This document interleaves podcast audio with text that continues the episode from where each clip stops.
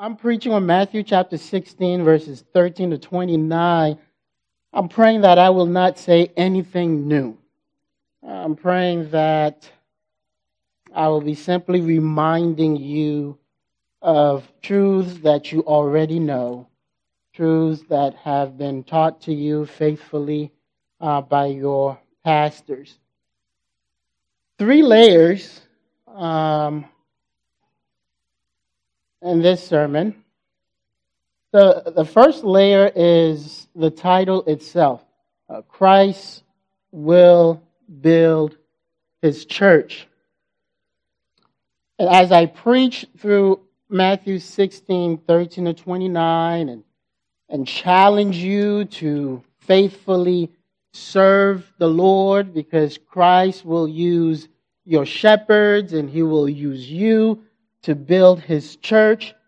I also want you to have in mind just this thought of just take it easy, even as you're working hard, and trusting and believing that Christ will build his church.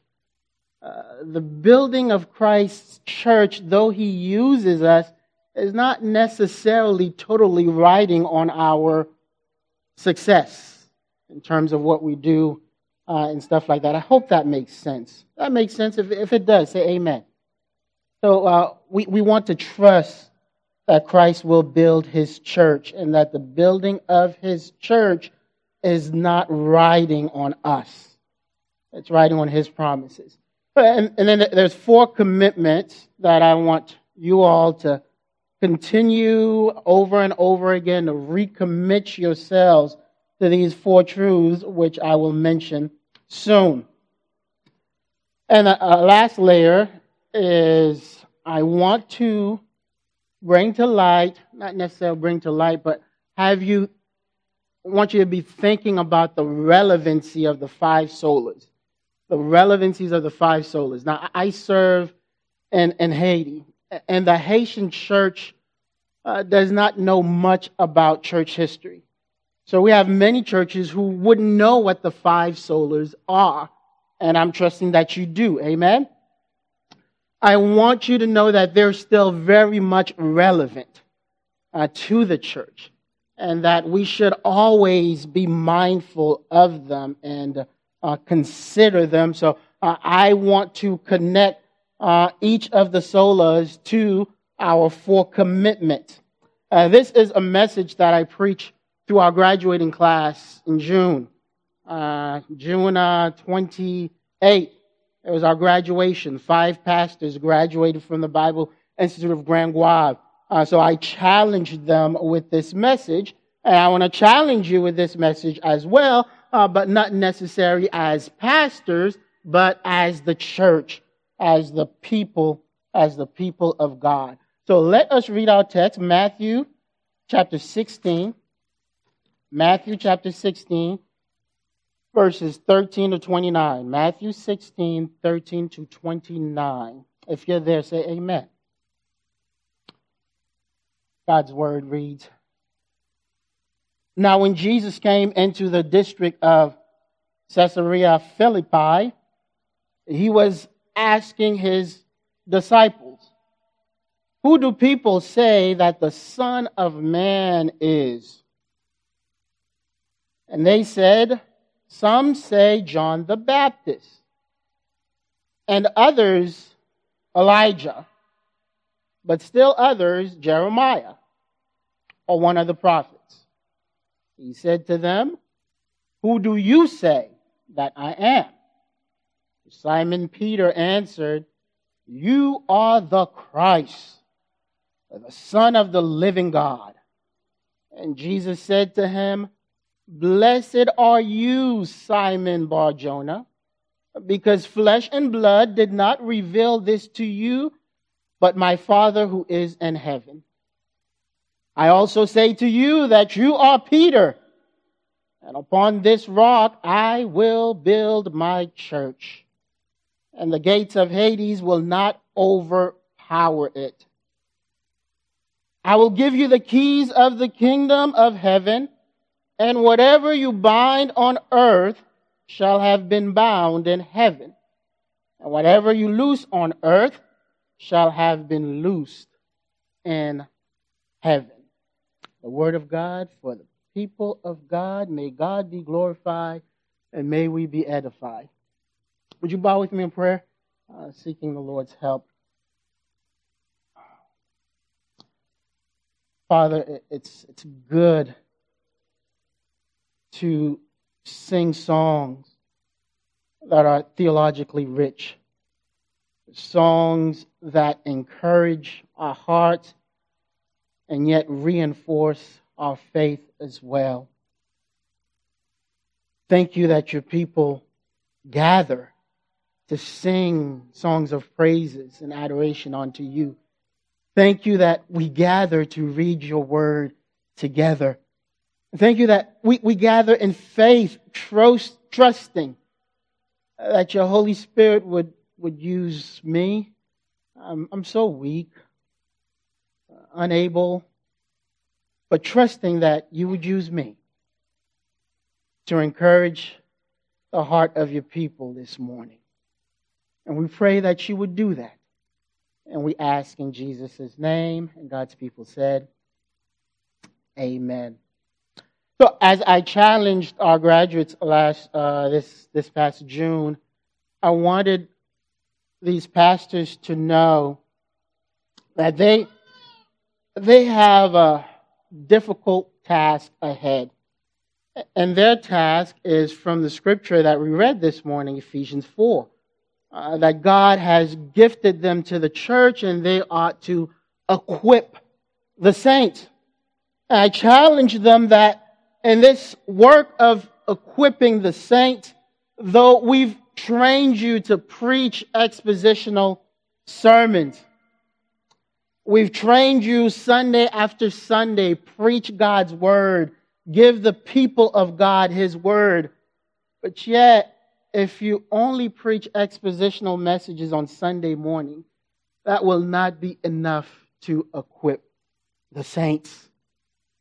I challenge them that each local church should be some sort of a mini Bible institute where the saints are being trained to know all of the things that we've taught you. We've taught you church history, so we want you to value church history and we want you to pass church history to the people of God. We've taught you biblical theology. We've taught you systematic theology. We've taught you Bible study methods and hermeneutics. And somehow, some way, you, you're going to have to pass these uh, truths on to God's people so that they may be equipped. So in church history class, I'm privileged to teach that class with the help of Nick Needham. Nick Needham. Uh, he has a three three volume uh, book, three volume work, uh, 2,000 years of Christ's power. And there, Nick Needham, he divides church history in three stages. First, the birth. And the second stage, childhood and the third stage, adolescence. So the birth corresponds to the first 600 years of the church. And the church's childhood stage corresponds to the middle ages of the church, over a thousand years.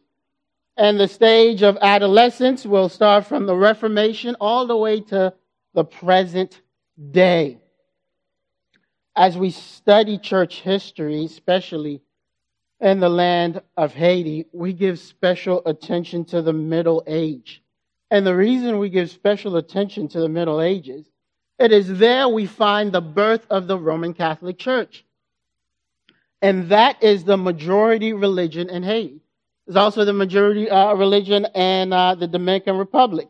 And most of our region, if you say Christianity, most will assume that you're speaking of the Roman Catholic Church. So as the pastors shepherd their flock in Haiti, it is important that they instruct their people about the start of the Roman Catholic Church.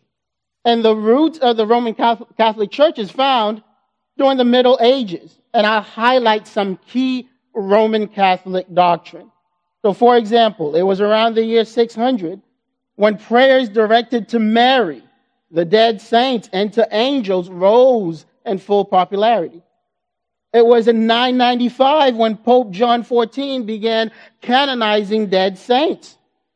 It was in 1215 when Pope Innocent III proclaimed the doctrine of transubstantiation as dogma. If you don't know transubstantiation, see Pastor Eric right after the service.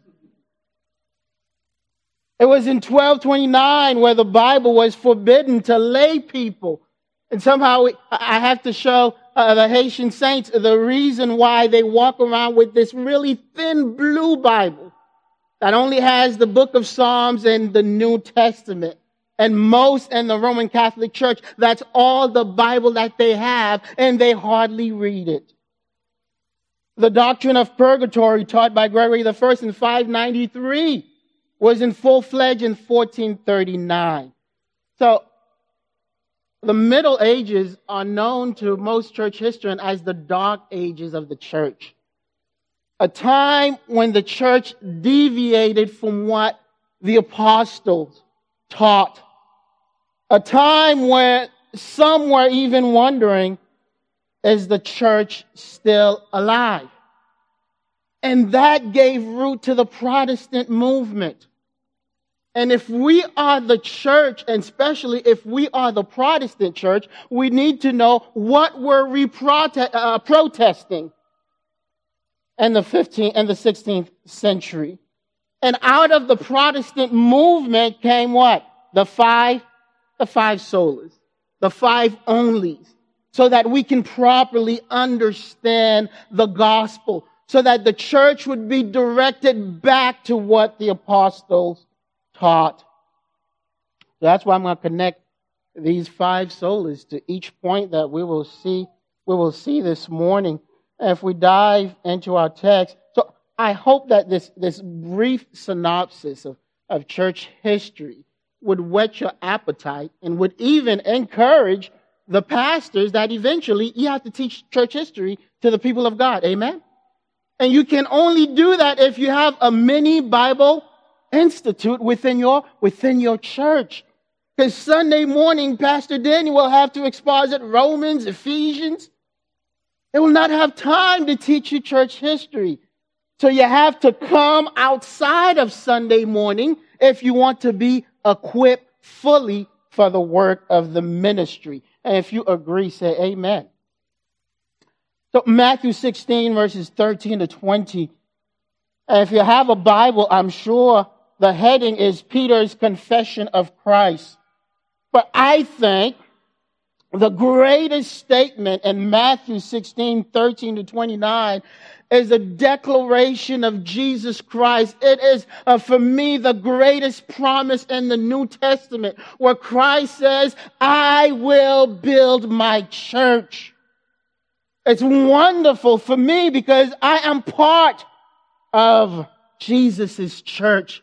So I can identify. It's a promise made to me. Christ will build me up. Christ will build you up. Christ will build his church. Peter's great confession and Jesus' wonderful promise. And understand, as Peter makes this great confession, Peter is, is speaking as a future pastor. Though at the time, Peter is not a pastor, but he is speaking as a future pastor. And understand from Ephesians 4 that Christ will build his church. He will use his under shepherds to build and equip his people. And Peter as a future pastor who gave uh, this great answer to the Lord Jesus Christ. Listen to what Peter himself wrote in 1 Peter chapter 5 verses 1 through 4. Therefore, I exhort the elders among you as your fellow elder and witness of the sufferings of Christ and a partaker also of the glory that is to be revealed. Shepherd the flock of God among you exercising oversight, not under compulsion, but voluntary, according to the will of God, and not for sordid gain, but with eagerness, nor yet as lording it over those allotted to your charge, but proving to be examples to the flock. And when the chief shepherd appears, you will receive the unfading crown of glory. All pastors, that's our task. That's what the Lord has charged us to do. And as we're engaging and doing the work for our master and chief shepherd, Christ is building his church. So Christ will build his church. He will use pastors to equip his people. And from our text, there's four commitments, four commitments that all pastors and all of God's people are to make continually. Continually, we have to again and again recommitting ourselves to these truths. The first one, as Christ is building his church, we as the people of God need to again and again commit ourselves to knowing who Christ is. Again and again, we need to commit ourselves to knowing who Christ is. Second, we need to commit ourselves over and over again to being God's spokespersons. Each believer each church member is a spokesperson for the Lord Jesus Christ. Each believer, each church member is a spokesperson for God Himself. Number three, we have to be committed to trusting the promises of Christ. Be committed to trusting the promises of Christ. Last but not least, we must be committed to practicing church discipline. Be committed to practicing church discipline. Our first point is our longest. The first point is our longest. So, so bear with me. Amen? Amen? Are you going to bear with me? It's the longest, the longest one, but the others are shorter. Okay? So pray and bear with me. Amen? Be committed to knowing Christ. Be committed to knowing Jesus. We talked about the five solas. At the center of the five solas is solus Christus. Solus Christus. That's what the Protestants declared. And that's what Protestants continue to proclaim today. That's what the Church of Jesus Christ continues to proclaim today. And Solus Christus declares that salvation is through Christ alone. That is faith in the person of Christ, his sinless life, his atoning death, and his triumphant resurrection from the dead are the only grounds for anyone to be justified before God. Without Christ, there is no salvation. Without Christ, there is no gospel. So if Christ is so central, we must commit ourselves over and over again to knowing more and more about Christ, who he is. And in our text, Christ is the key f- figure. Christ is the key person. Jesus is asking his disciples, who do people say that the Son of Man is? And they said, some say John the Baptist. Now, it's very logical that they would say John the Baptist because John chapter 4, uh, Matthew 14, Matthew tells us about John the Baptist being beheaded and him dying. And even there are rumors that John the Baptist would come back to life again. So it makes complete sense that they would say John the Baptist. It makes sense that they would say Elijah because John the Baptist, uh, Elijah was somewhat of a foreshadow of John the Baptist. They were closely connected. As I read the text, it was like Jeremiah. Where did he come from? Why would they say Jeremiah? Extra biblical resources say that there was this thought that Jeremiah would reappear again. So, if not Jeremiah, you're one of the, of the prophets. So Jesus wants the disciples to know clearly who he is. You cannot be a disciple of Jesus Christ if you don't know who Jesus is. We cannot be the church if we don't know who Jesus is. So we must commit ourselves to knowing, to knowing Christ. So in this interaction between Jesus and his disciples, or, Uh, more precisely said, between Jesus and Peter, Jesus asked the question and he refers to himself as the Son of Man. So Jesus describes himself as the Son of Man. And Peter's response, response, he describes Jesus as the Christ and the Son of the living God. So we gotta consider all three titles. And that's in our quest to know who Jesus is. So if we consider the first title, the Son of Man, Old Testament scholars Son of Man, if you think about the Old Testament, in what book the Son of Man referred to over and over and over again? Say it with me. Ezekiel. Okay, if you were to take my, my Bible here that I purchased the, this Bible when me and Danny were taking Old Testament survey in 2004. Okay, I've had this by. If you go to Ezekiel, you'd see Son of Man highlighted over and over and over again. And Son of Man was referring to Ezekiel. So it makes complete sense that they identify Jesus as a prophet because his ministry uh, could be somewhat connected to Ezekiel. Okay, that title is mentioned 90 times to refer to the prophet Ezekiel. And what did Ezekiel preach? He preached the destruction of the temple and the restoration of God's kingdom to Israel. Yes, Jesus was preaching a kingdom message so we could identify with Jesus as a prophet. For he indeed had a prophetic ministry. Also in the Old Testament, we see this title, the Son of Man, and uh, our preacher made reference to Daniel. And that's, that, that's my, one of my favorite reference in the Old Testament. Let's look at it. Daniel chapter 7, verses 13 through 14. Daniel chapter 7, verses 13 through 14. I kept looking in the night visions, and behold, with the clouds of heaven, one like whom? one like a son of man was coming.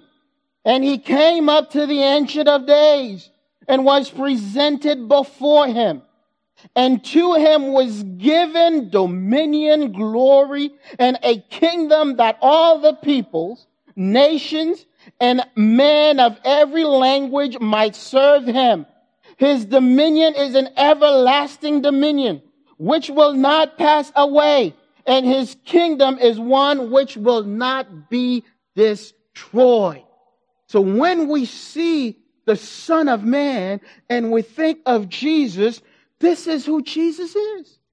When we combine the old and the new, we can clearly proclaim that Daniel is speaking of Jesus Christ himself as the Son of Man. So when we think of the title, the Son of Man, it could refer to Christ being the one whom Israel was waiting to come being the one whom would have all authority, whom all of the nations would come and serve him. The Son of Man is the one who would have an everlasting kingdom. Throughout the gospel, the term Son of Man is used 80 times by Jesus himself to refer to himself in all three gospels.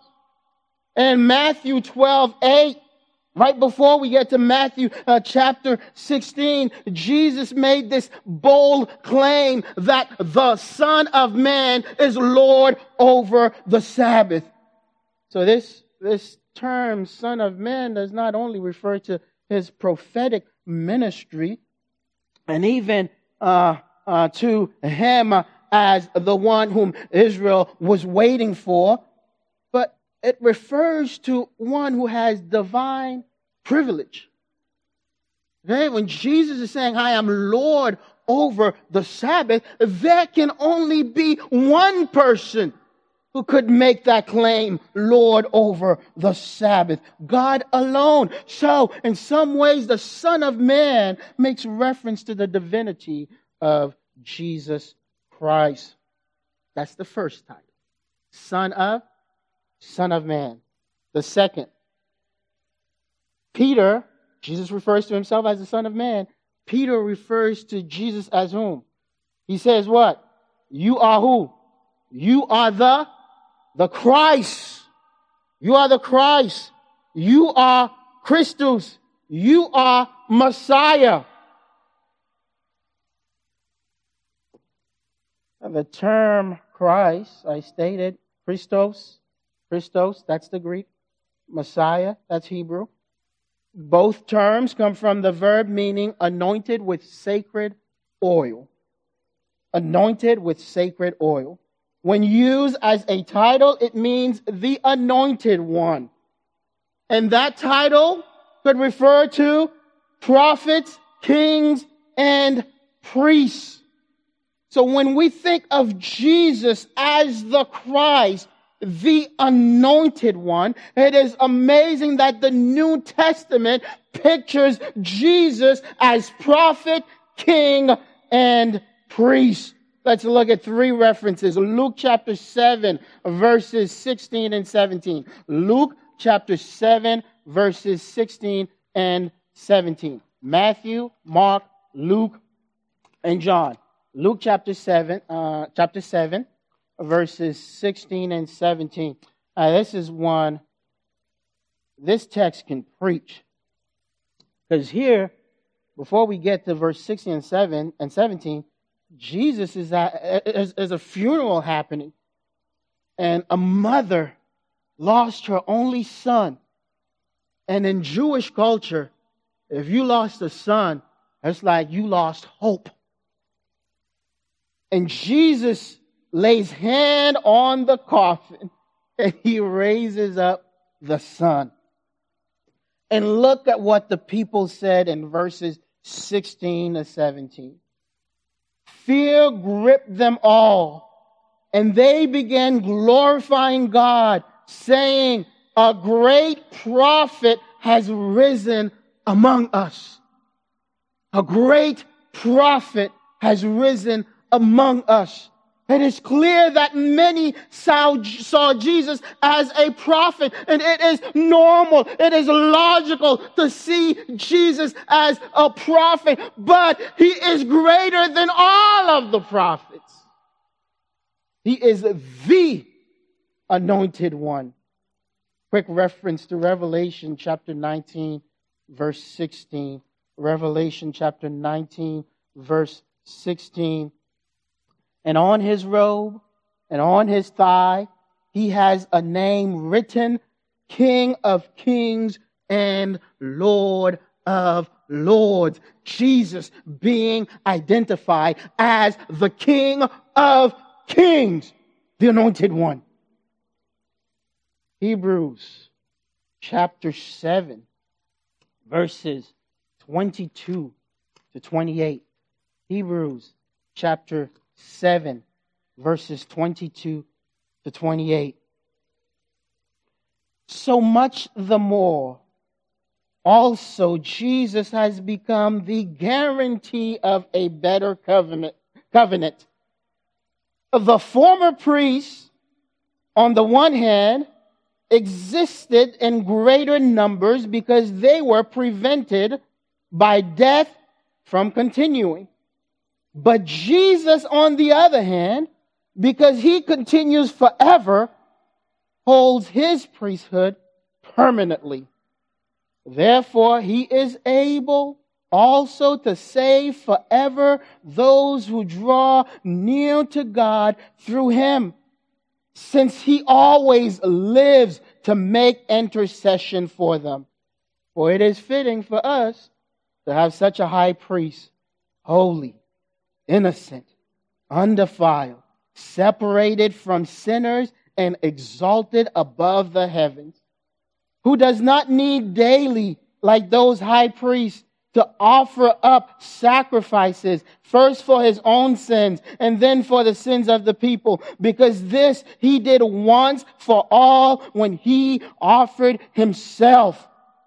For the law appoints men as high priests who are weak, but the word of oath, which came after the law, appoints a son made perfect forever. There's a whole host of things to unpack here, but here's the simple one. The simple thing to see in that text is that Jesus is a great high priest above all of the other high priests. If you see that, say amen. So Jesus, as the Christ, he is a prophet above all other prophets. He is a king above all other kings.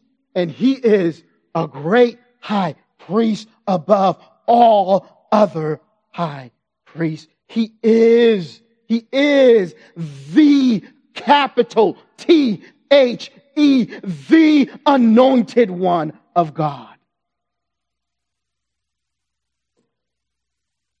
Third, third, Jesus is identified as the Son of the living God. And here, Peter is emphasizing the close relationship between God the Father and the Son. And in John chapter 10, 30, when Jesus declares himself to be the Son of God, the people wanted to do what? They wanted to stone him. Because they said he is making himself equal with God. So Jesus, as the Son of God, shows us we need to know who Christ is because knowing Jesus is knowing God. We cannot know who God is if we don't know who Jesus is. Well, back to the point that the church needs to be a mini Bible Institute. Now, I'm I just have about 40 or 50 minutes to talk about what? Jesus the Christ, Jesus the Son of God, Jesus the Messiah, and all of these terms that really tell us who Christ is so that we can know him more, embrace him more, serve him more, know him better, embrace him better, serve him better.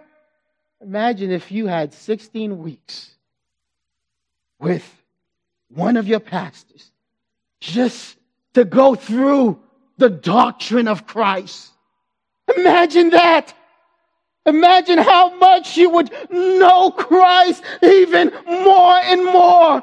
Imagine how excited it would be now when you come and Pastor Eric or Pastor Danny claims Jesus as the Christ and a bunch of verses are floating through your mind. A bunch of discussions that you had with your brothers and sisters in class are floating through your mind. And before you know it, not that you're charismatic, your hands are up.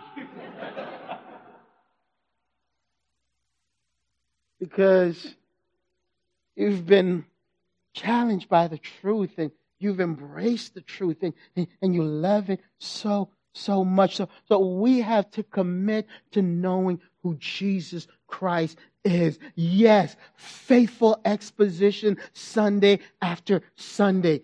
But we need core groups. We need classes so that we can be saturated with Christ. I told you that was the longest point, right? It's over. Amen. And thank you for praying. Be committed to being spokespersons for Christ. The church, we have to commit to being the spokespersons for Christ. At the Bible Institute of Grand-Goâve, our slogan is where the Bible is the sole authority. Where the Bible is the sole authority. Now, this, this slogan comes from the Reformation movement. Is where, where Christians protested and said to the Roman Catholic Church that which, uh, they developed many traditions that were against the Bible. The phrase sola scriptura was to communicate to the Catholic Church that the Bible had to be the ultimate source of authority for Christian doctrine and practices. And we as the church, if we are going to speak on God's behalf, if we are going to speak for God, we need to know what God says. If you don't know what God says, you cannot speak for God. In our region, the prosperity gospel, I think the prosperity gospel is somewhat not as popular in the U.S. as it were 10 years ago. Would you say? But in the continent of Africa, it is booming. And Africa is transporting that doctrine in our region. So, specifically in our region, and this is one way you could be praying for the Haitian church, as we stand as spokespersons for Christ, spokespersons for God, we must know that we're not prophets and we're not apostles. There are many churches in Haiti where they have prophets and apostles leading the church. And that's a clear attack on sola scriptura. And the prophets and the apostles in the Haitian church, they dominate the church. How do they do that? Because they speak prophetically. They speak with apostolic authority. So this is very crucial for the Haitian church to understand and very crucial for us to understand here. In class at the Bible Institute, we had to train the pastors just like I was trained by Dr. Rosscup, hermeneutics, Ephesians. He challenges to do what? Read the entire, the entire book. Read it over and over and over again. Chapters before and the chapters after all have implications on you better understanding your text. So someone has to equip the saints to know Bible study methods. They can't do that on Sunday morning during the expositional hour, though it contributes to it. But someone has to sit with you and give you some principles that make clear sense so that you can read your Bible better. So Bible study methods can be taught by Pastor Danny while he's preaching, while he's expositing Romans. I mean, he could uh, uh, uh give examples of how it's done, but if you really want to understand how do I, I, I as a Christian read my Bible better, you need someone to come alongside you and equip you to do that. And the pastors will equip saints, and other saints will equip other saints. Does that make sense? Does that make sense? Does that make sense? Amen. You're praying for me to wrap it up? So here's the point. Most of the Haitian pastors will say, Ephesians 4, verse 11, here are the five gifts. I got five fingers. I have five gifts. Somewhere, like, let, us read the whole book. Let's go to Ephesians 2.20. Show that the church is built upon the foundation of, of the apostles and the prophets.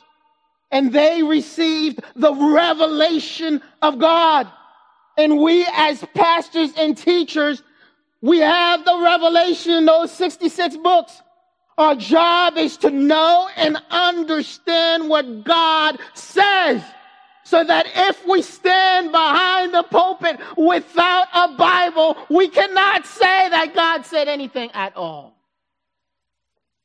So if we're going to be spokesperson for God, just as my wife reminded me last night, when you preach this text, please keep referring to the text so that the people can see where these points are coming from.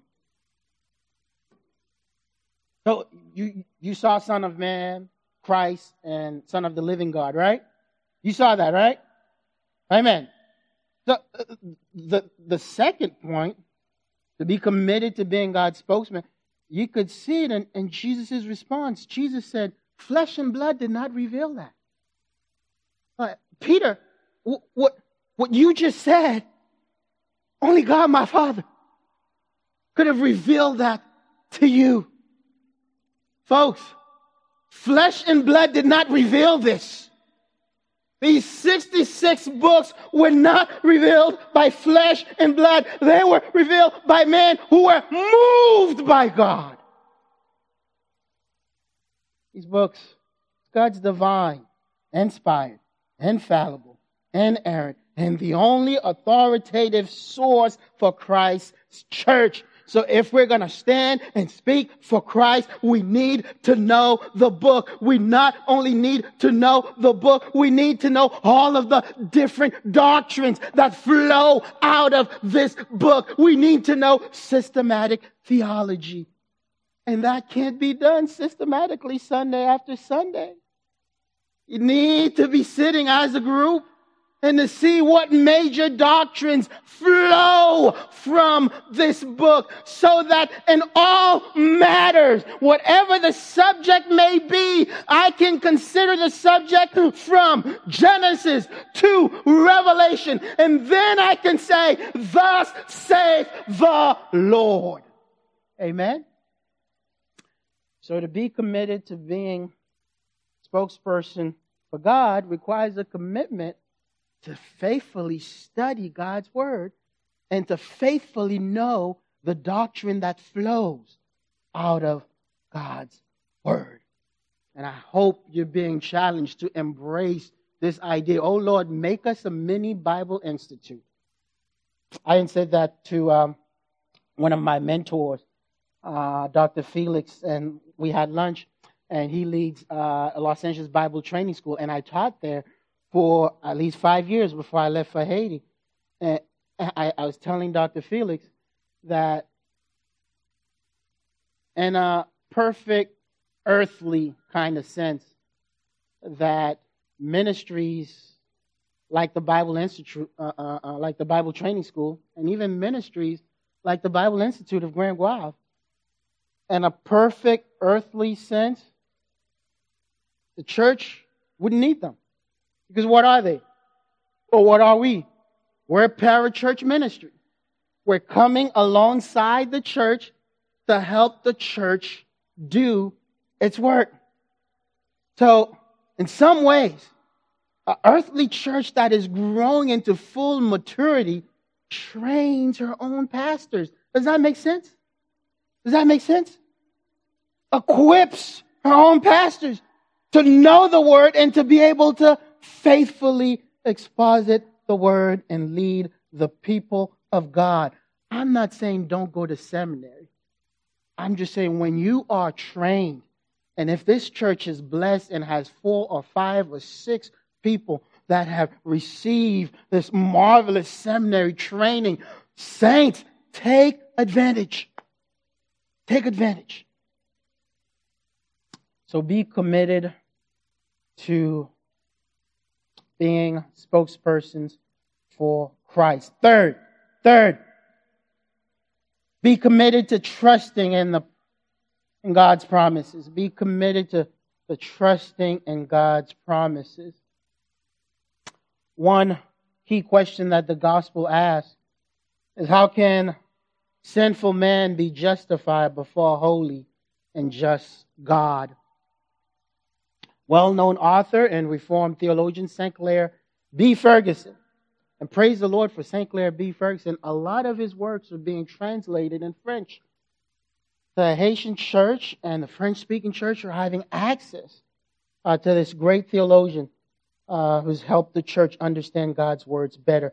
So, this is what uh, uh Sinclair B, uh, B. Ferguson says concerning faith and justification. The New Testament expresses this relationship between justification and faith in various ways. We are said to be justified through faith, Romans 3:22. By faith, Romans 3:30.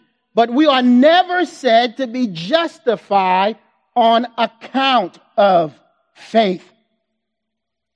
Uh, this is a true statement. The faith that saves is not a faith that anyone here can boast about. In other words, we can't take credit for it. For it is by grace that you are saved through, through faith and not, not of yourselves.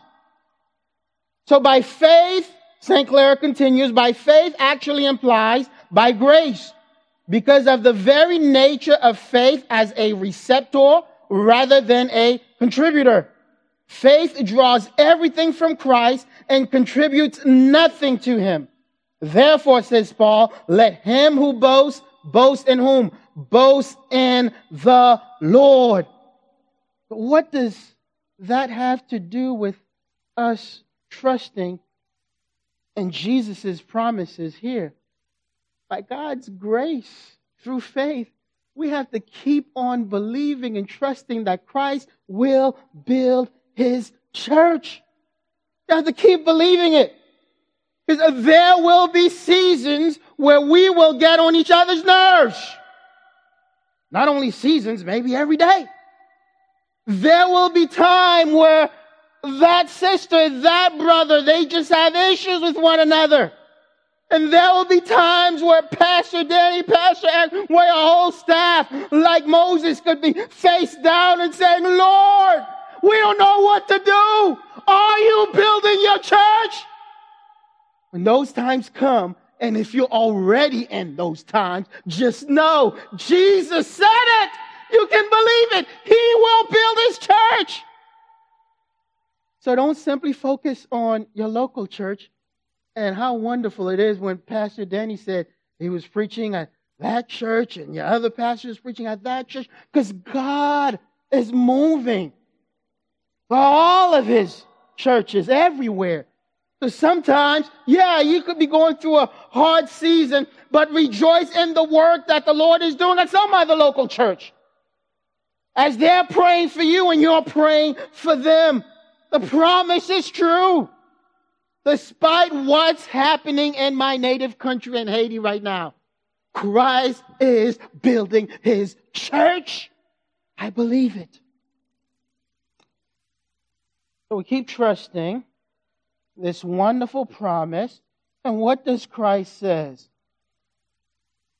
He says, I will build my, my church, and what? The gates of Hades will not overpower it. The gate of Hades. When we left for Haiti, when we were preparing to go, Nicole's grandmother, whom I love dearly, said, Well, Willio has just come over here and it's taken my Nicole to Hades. No, Grandma, it's Haiti. T, T. T, not, not Hades. Hades is a whole different, different thing. The gates of Hades will not overpower it. Greek mythology, Hades was the god of the underworld. So by the new, uh, by the New Testament period, Hades had three different meanings, meanings, and context determines the meaning. So one meaning includes death generally. And most of the translation, even uh, the Creole and French translation, they just use the word death. uh, and the gates of death will not prevail uh, against it. It could refer to a place for all of the dead. It could refer to a place for the wicked only. So it is debated. But the bottom line, if someone were to say, and Satan cannot prevail against it, what does Satan uses the most? Uses death. If, if, if we fear death, if we fear death, there's certain things we will not do for the Lord. You just won't do it because we fear death. But Jesus is saying, death will not prevail. Why? Because I am the life and the resurrection. I am the first fruit of all resurrection. If you believe in me, know that you can look at death straight in the eye and say, Oh, death, where is your sting? Oh, death, where is your victory? We won't fear it. I can preach this with such passion because I live it. Each year we travel back to Haiti. We look at death right in the eye. And say, even if we die, Christ will build his church. And the apostles believed it. Even if we die as martyrs, Christ will build his church. Because of the political turmoil, two of, two of our professors at the Institute, they faithfully pastor a church in the capital of Port-au-Prince. And Port-au-Prince has been categorized as now the most dangerous place on earth. So every morning, one of the pastors, uh, one of the professors, that they'll call me because they travel to Grand-Goâve uh, three uh, uh, three times a week. So every morning, because we know of the political instability and robberies and, and kidnappings, so they call me every morning to just make sure that they're there and make sure that they had safe travels. Or some mornings they'll call me and say, right, we, we can't make it. It's too dangerous. We can't go through. So one morning I get a phone call. And it's our dean of students and Enoch. And like, Enoch, you okay? Uh, so you can't make it? All right, all right, all right, man. We'll just miss that day and we'll just reschedule. Like, no, no, no, no, no, no. Uh, Fason, our academic dean, he was kidnapped this morning. And your heart just dropped. I called his wife. He was kidnapped for six days blindfolded for six days, hands tied, feet tied for six days. They fed him three times. So we had no classes and we just had prayer meeting after prayer meeting, seeking the Lord and, and praying through the Psalms and saying, Lord, whatever happens, just, just, just increase the faith of our brother that he would know no matter what, no matter what, you're faithful. No matter what, you're good. No matter what, you are with him. We prayed. Six days later, Fasson was released. And we had a chapel service and Fasson gave his testimony. He said the first day, he was blindfolded.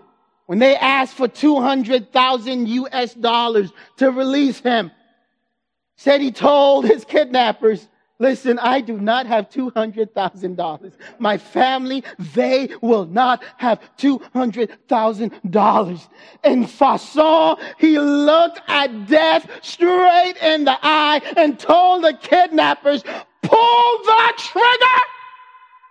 If it's 200,000 you want, because if you pull the trigger, I am a Christian. I will be with my Lord. And if my Lord has brought me this far for you to take my life, He will care for my wife. He will care for my two girls. Pull the trigger. Because we will not give you 200,000. And as Fasson testified on day two and day three, he had, he had, he was resolved. It was resolved in his mind that he was going to die. He was going to die. On day four, the Lord encouraged him, strengthened his faith, and he was believing that I'm not going to die. There's a reason that God has brought me here. So he started sharing the gospel with his kidnappers. And as he shared the gospel over and over again, on the day of his release, one of the kidnappers said, let me give you my number. And once he was released, the kidnapper called him and said, explain the gospel to me one more time because I am a wretched man. I've done a whole host of evil things. Please let me know if there's forgiveness for me in Christ. Pastor say, yeah, there's forgiveness for you. That's why I had no fear to die because in Christ, I know I will live again. So he shared the gospel with them against so the gates of Hades. In the gates of Hades, death has no victory over his church. And we have to keep believing that. We have to keep trusting on the promises of God and specifically here on the promises of Christ. Because if we as a church, we cease to believe and trust in these promises, you won't go anywhere. You won't go anywhere. You're not going to send anybody anywhere because we'll be so fearful of what? Death. And the text says, Death will not prevail against you, will not prevail against me, will not prevail against the church. Last, be committed to practicing church discipline. So I I save the most difficult things for last.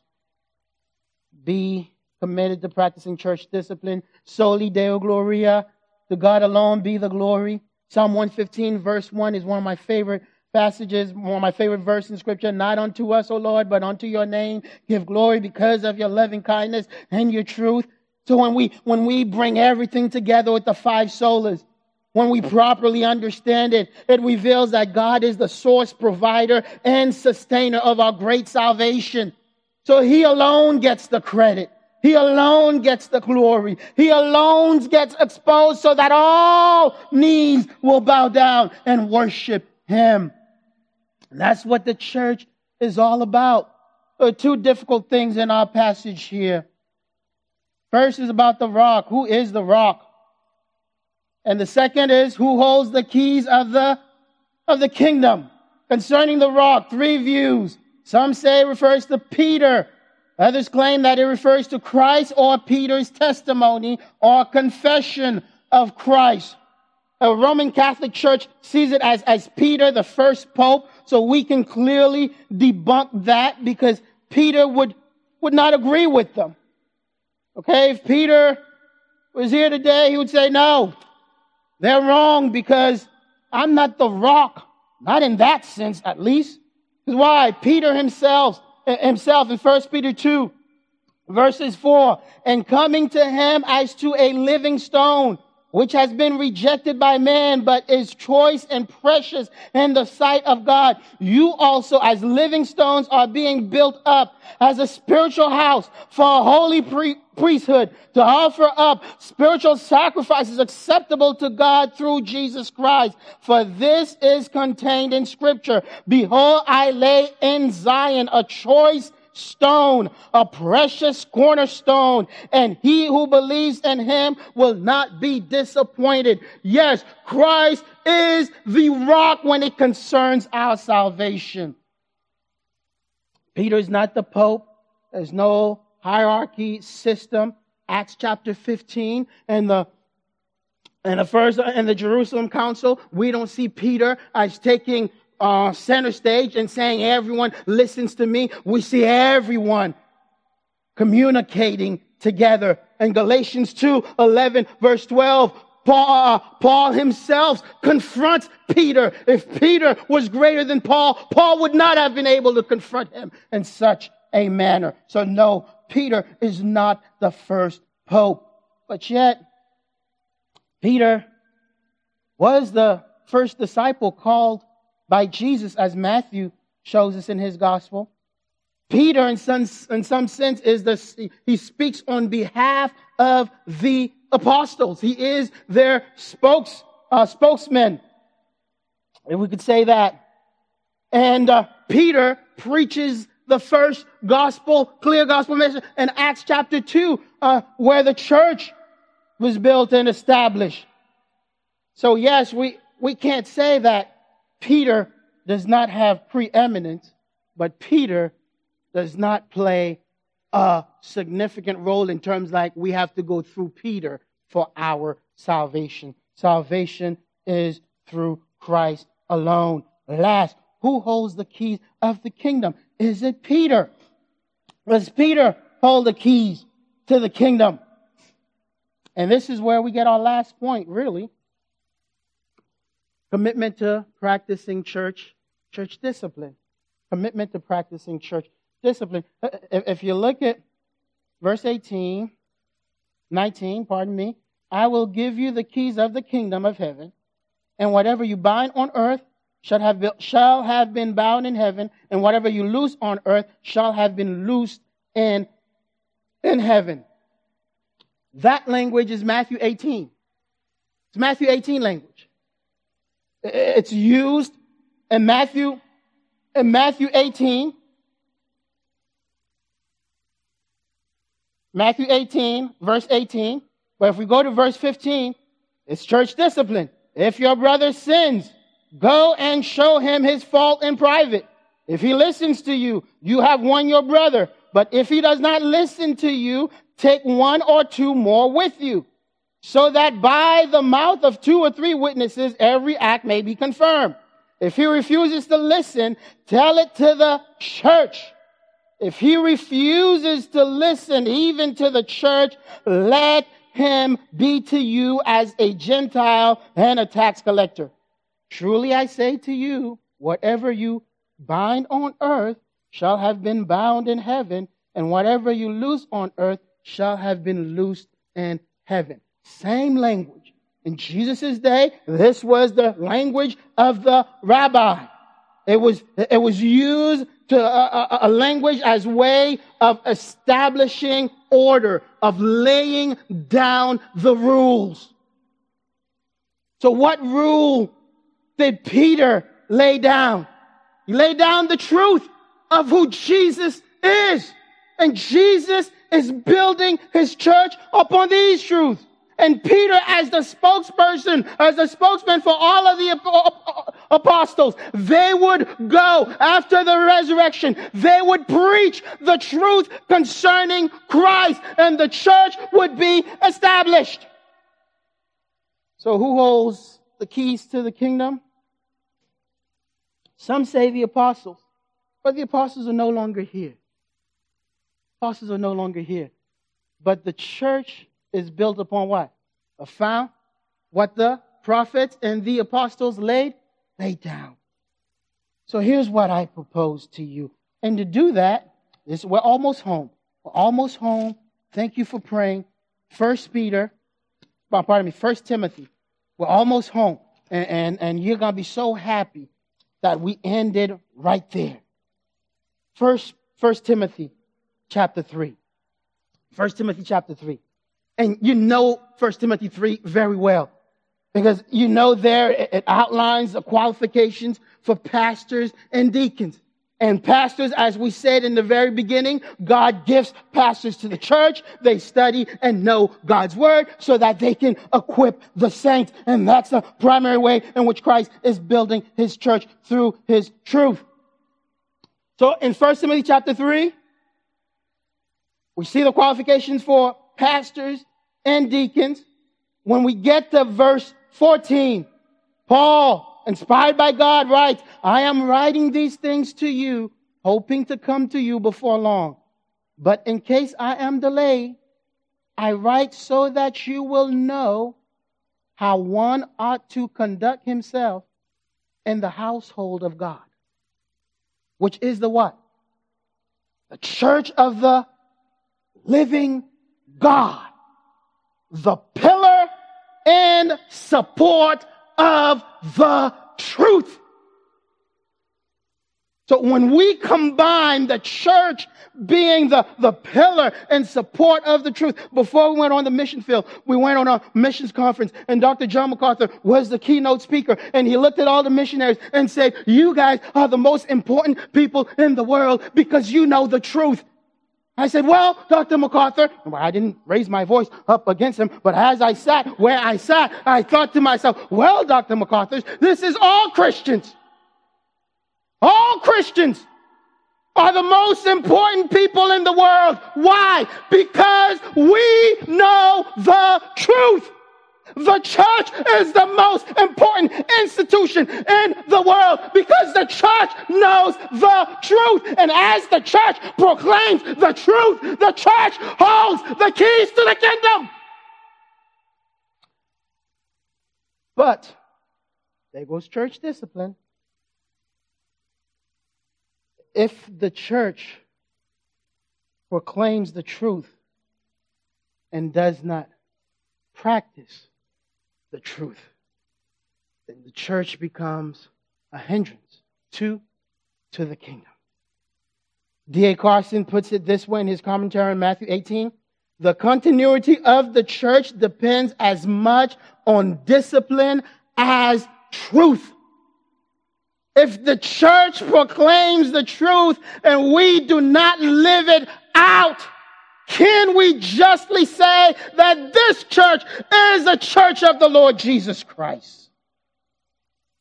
So when we speak of church discipline, when we speak of church discipline, your mind quickly goes to its communion service, and the elders are up and then they're saying, this brother was unfaithful, did something scandalous, and we have to remove, it is with sadness and tears in our eyes that we have to remove his membership. When we think of church discipline, isn't that what all of you think about? Right? Yeah or nay? Yeah or nay? But I want you to think about church discipline differently. I did say it was the last verse. I wanted to end it with the pillar of truth because I'm a pillar Baptist, but I'm so sorry. We're not going to end there. 2 Timothy 3.16. This, this, this is a church discipline verse. 2 Timothy 3.16. All scripture is inspired by God and profitable for teaching, for reproof, for correction, for training in righteousness Church discipline is happening right now. If through the preaching of God's word, and as we pray, and you had a self inventory, you evaluate your lives, and you said, Well, based on what I heard this morning, there are some things in my life that needs to change. Church discipline has taken place. The first step. is the first step. You are confronted with some sin every Sunday morning as the word is proclaimed, it should be profitable, not only for teaching, but for reproof and for correction. Either you're being corrected on Sunday morning, or if you're being corrected with the word of God by a fellow brother or sister in Christ, that is church discipline. That's how we safeguard the final step. So when you think of church discipline, just think just a, a brother who says, uh, Willio, I know you like to tell a lot of jokes. And I know sometimes you meet someone for the first time and you crack a joke. But that person doesn't know you. A, a, a, good friend of mine told me that. That person doesn't know you. So when you crack that joke because they don't know you, that may hurt them. So, Willio, think about your jokes. Brothers and sisters, that's church discipline. That's the first step. That's one correcting me and saying I'm in danger of misrepresenting Christ. Someone who probably may just see you as a married man walking out the church and it's just you and you like seem to have like a 30 minute conversation with some young woman and then someone comes and put their arms around you and say, brother, you know, I know there's no harm in that, but just be careful on how you do that. and what others may say and what others who may be passing by, what may be going, that may misrepresent Christ. Brothers and sisters, that's church discipline. It's correction. It's correction. That's all it is.